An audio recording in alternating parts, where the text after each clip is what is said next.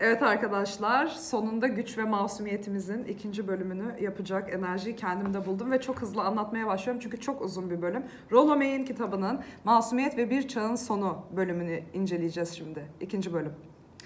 Başlıyorum. Burada bu bölümümüz Arthur Miller'ın sözüyle açılış yapıyor ve son satırına göre Arthur Miller diyor ki bir ülkedeki en masum yer akıl hastaneleridir.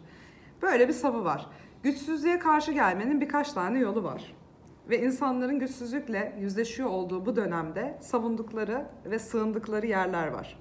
Savundukları şey e, otantik veya sahte masumiyet şeklinde ikiye bölünüyor.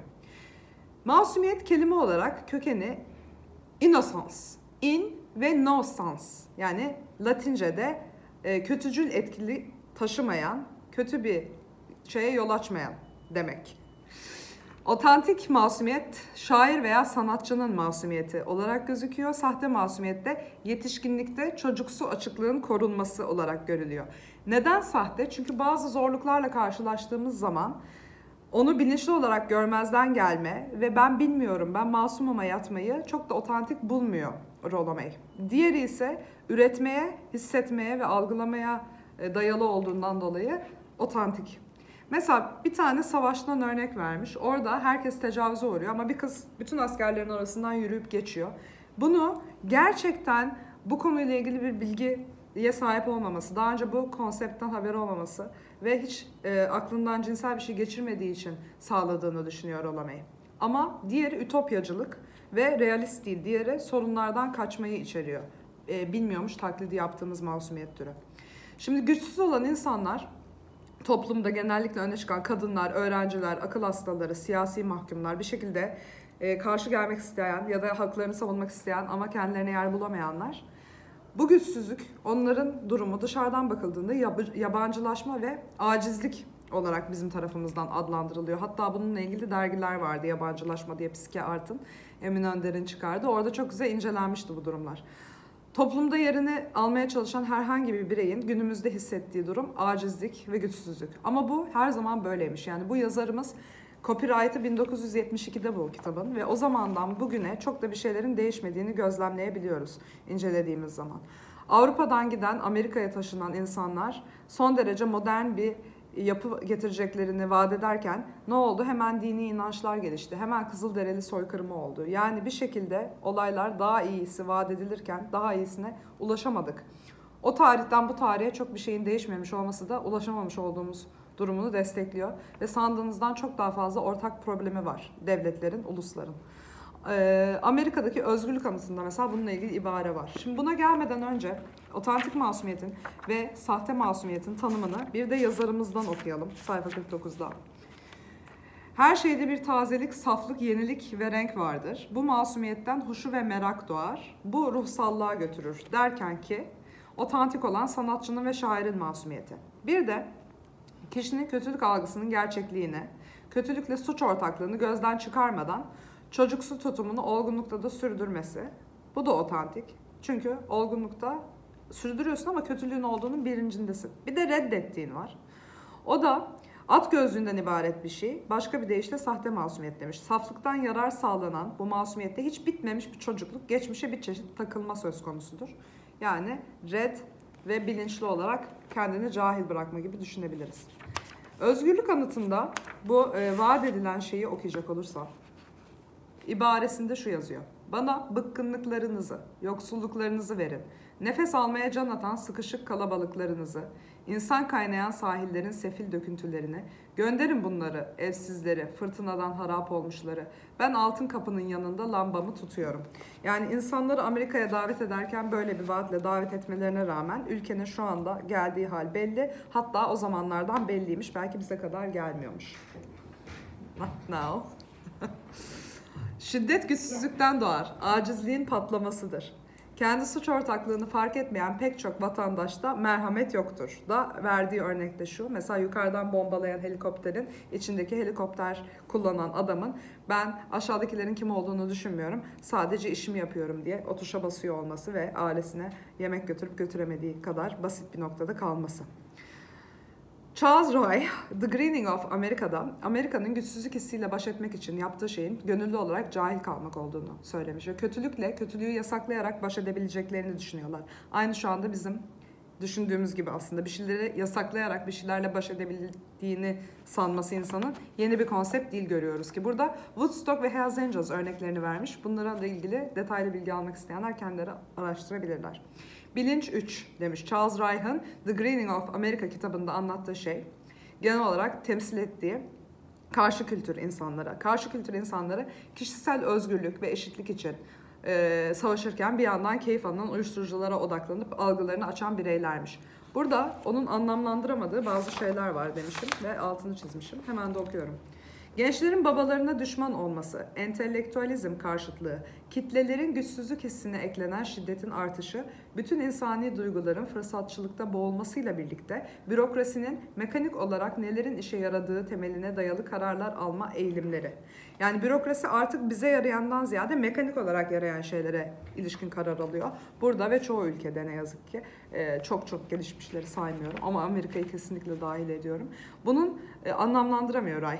Ama diyor ki bir de aynı zamanda bu karşıt kültürü temsil edenlere de gidip baktım ne durumdalar. Mesela hippie düğününe gidiyor. Orada herkes rengarenk giyinmiş falan. Ama gözlerinde yalıtılmış bir yalnızlık görebiliyordum diyor. Yani o da aslında bir bütünlük hissi sağlayamamış insanlara. Rolome'ye mesela Larry diye bir çocuk geliyor. Çiçek çocuk diye adlandırdığımız dönemdeki çocuklardan. Ve askere gitmeden önce e, kurul başkanına bir tane mektup yazıyor bu çocuk. Mektup şöyle başlıyor. Ben öldürmeye inanmıyorum. Ve sonunda da imzasını Larry diye atıyor. Sanki askerlik arkadaşıymış gibi çoktan. Dolayısıyla Rolome diyor ki yani bu çocuğun ne kadar hani bu masumiyeti tamam ama çizmeler altında ezilebileceğini gördüm diyor ve üzülüyor ve diyor çizmeleri giyenler e, ancak çizme kadar çocuğa duyarlı olacaklardı. Bir şey hissetmeyeceklerdi diyor. Orada diyor durup bağırmak istedim. Şöyle, güvercinler kadar zararsız olsanız dahi İblislere ait bilgeliğiniz nerede? Yani sadece saf olmak, masum hissetmek bir şeylerle savaşırken ne yazık ki işimize yaramıyor. Çünkü karşımızda iblisler var. Dolayısıyla onlar kadar büyük bir kurnazlık geliştiremediğimiz sürece ne yazık ki sadece e, reddederek bu kötülüklerin varlığını savaşmak çok zor. Hayatımıza almamamız yetmez. Aynı zamanda bilmemiz şart diyor özetle. Şimdi Genel olarak kötü olan şey bu arada gücü kimin kullandığından ziyade güç denen nosyonun varlığı. Yani bu öyle ya da böyle öbür tarafın eline geçse de bir süre sonra evrildiği nokta gereğiyle, gereğiyle zaten kötü olan var olması oluyor. Günümüzde masumiyetin tanımı şuymuş. Hiç düşman olmadığı, bütün sefalet, suç ve endişelerden kurtulmuş bir toplum olan yeni bir cennet bahçesine taşınabileceğimiz umudu Günümüzde masumiyet. Mesela bende bu umut bir tık var ama Allah'tan kitap okudukça diyorum ki ya sende de sahte masumiyet var demek ki kendine gel. Öyle bir dünya yok diyorum. Çünkü evet öyle savaşılmadığını görüyoruz her gün. Şimdi e, şöyle bir durum var. Tarihe yeterince hakim değiliz. Dolayısıyla tarihin eskiden neler yaptığını ve neler denediğini ve nerelerde çuvalladığını göz önünde bulunmadan çok naif değil aslında kibir içeren bir şekilde oyunun yeni kuralları var sanıyoruz ve bunda ısrar ediyoruz. Halbuki yani bu kitap da bize gösteriyor ki 70'lerde olan şeyle 2021'de benim anlattığım şeyin aynı olması da şunu gösteriyor ki oyunun yeni kuralları aslında yok. Kanun iki şekilde bölünüyor. Adalet olan kanun ve düzen olan kanun. Şimdi adalet olan kanundan anladığımız şey halka yararlı olan kanunlar. Ama düzen olan sadece statikoyu doğrulayıp bir şekilde sistemin kendi tekrarına yarayan kanun oluyor ki o yenilenmediği sürece yarardan çok zarar e, getiriyor ne yazık ki. Ve düzenin şöyle bir tanımı var bu kitapta. Ee, ideal olarak barışın fiziksel güvenliğin sekteye uğramamasıdır ki fiziksel güvenlik kişinin zihinsel, ruhsal ve duygusal hedeflerini gerçekleştirmeye çalışması için gerekli psikolojik güvenliği sağlar. Yani psikolojik güvenliğimiz olmadığı için şu anda zihinsel, duygusal ve ruhsal hedeflerimize yol e, açamıyoruz. Onlarla ilgili bir şey yapamıyoruz. Çünkü düzen sağlanmış durumda değil biliyoruz ki.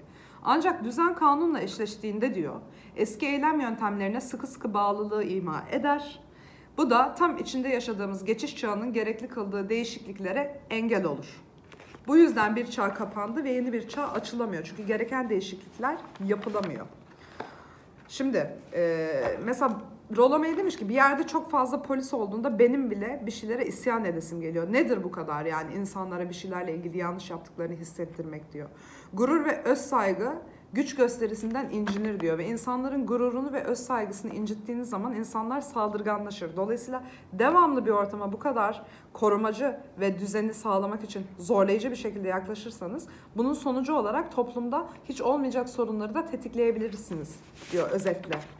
Ondan sonra yaşlı neslin kanuna ve düzene bu kadar bağlı kalması e, tamam ama o zamandan bu zamana ne görmüşüz? Bir sonraki jenerasyon arada sadece bir tane nesil olmasına rağmen daha iyi bildiğini iddia ediyor. Hep daha iyi bildiğini iddia ediyor. Bunu iddia ettiği için bir yere çok da varılamıyor. Çünkü bu tarih karşıtı bir görüş ve e, hiçbir zaman tek bir jenerasyonla insanlar daha fazla aymamış. Sadece belki aynı hedefler vardı, ortak hedefler ve yapılamıyor da yapılamıyor diye bakabiliriz.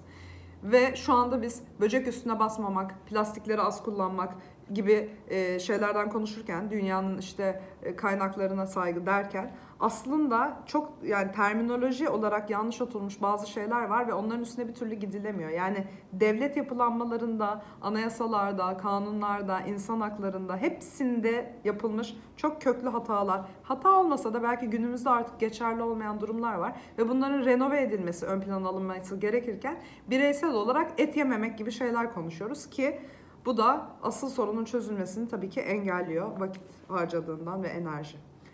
Şimdi suçluluk duygusu var demiş gençlerde. Anne babalarının servetine duyulan. Hani kendileri aynısını yapamıyor diye. E, o zamanlar böyleyse bu zamanlarda hayli hayli var diyorum ve geçiyorum. Budist, yogi ve Hindular dört bir yanda cirit atıyor. Bir çağ kapandı, yenisi doğmadı demiş e, yazarımız. Şu anda Instagram'dan görüyoruz biz yogileri her yerde, Budistleri ve Hinduları. Demek ki bu sorun da gördüğümüz gibi baki ve eski. Ya burada dikkatinizi çekmeye çalıştığım şey aslında günümüzün sorunlarının ne kadar eski olduğu özellikle. Teknoloji o zaman da günah keçimizmiş, şu anda da günah keçimiz. Teknoloji daha başından beri günah keçimiz ve nereye gelirse gelsin ona suçluluk ve sorumluluk yüklemeye devam edeceğiz. Peki bu bir ne kadar çözüm olabilir? Sadece teknolojiyi suçlamak. O da ayrı tartışılması gereken bir şey. İnsan bilincini genişletmesi için buraya geldi. Şu anda bundan çok daha öte şeyler yapıyor. Ama biz yine de yapamadıklarımızı ona yüklememeliyiz diye düşünüyorum.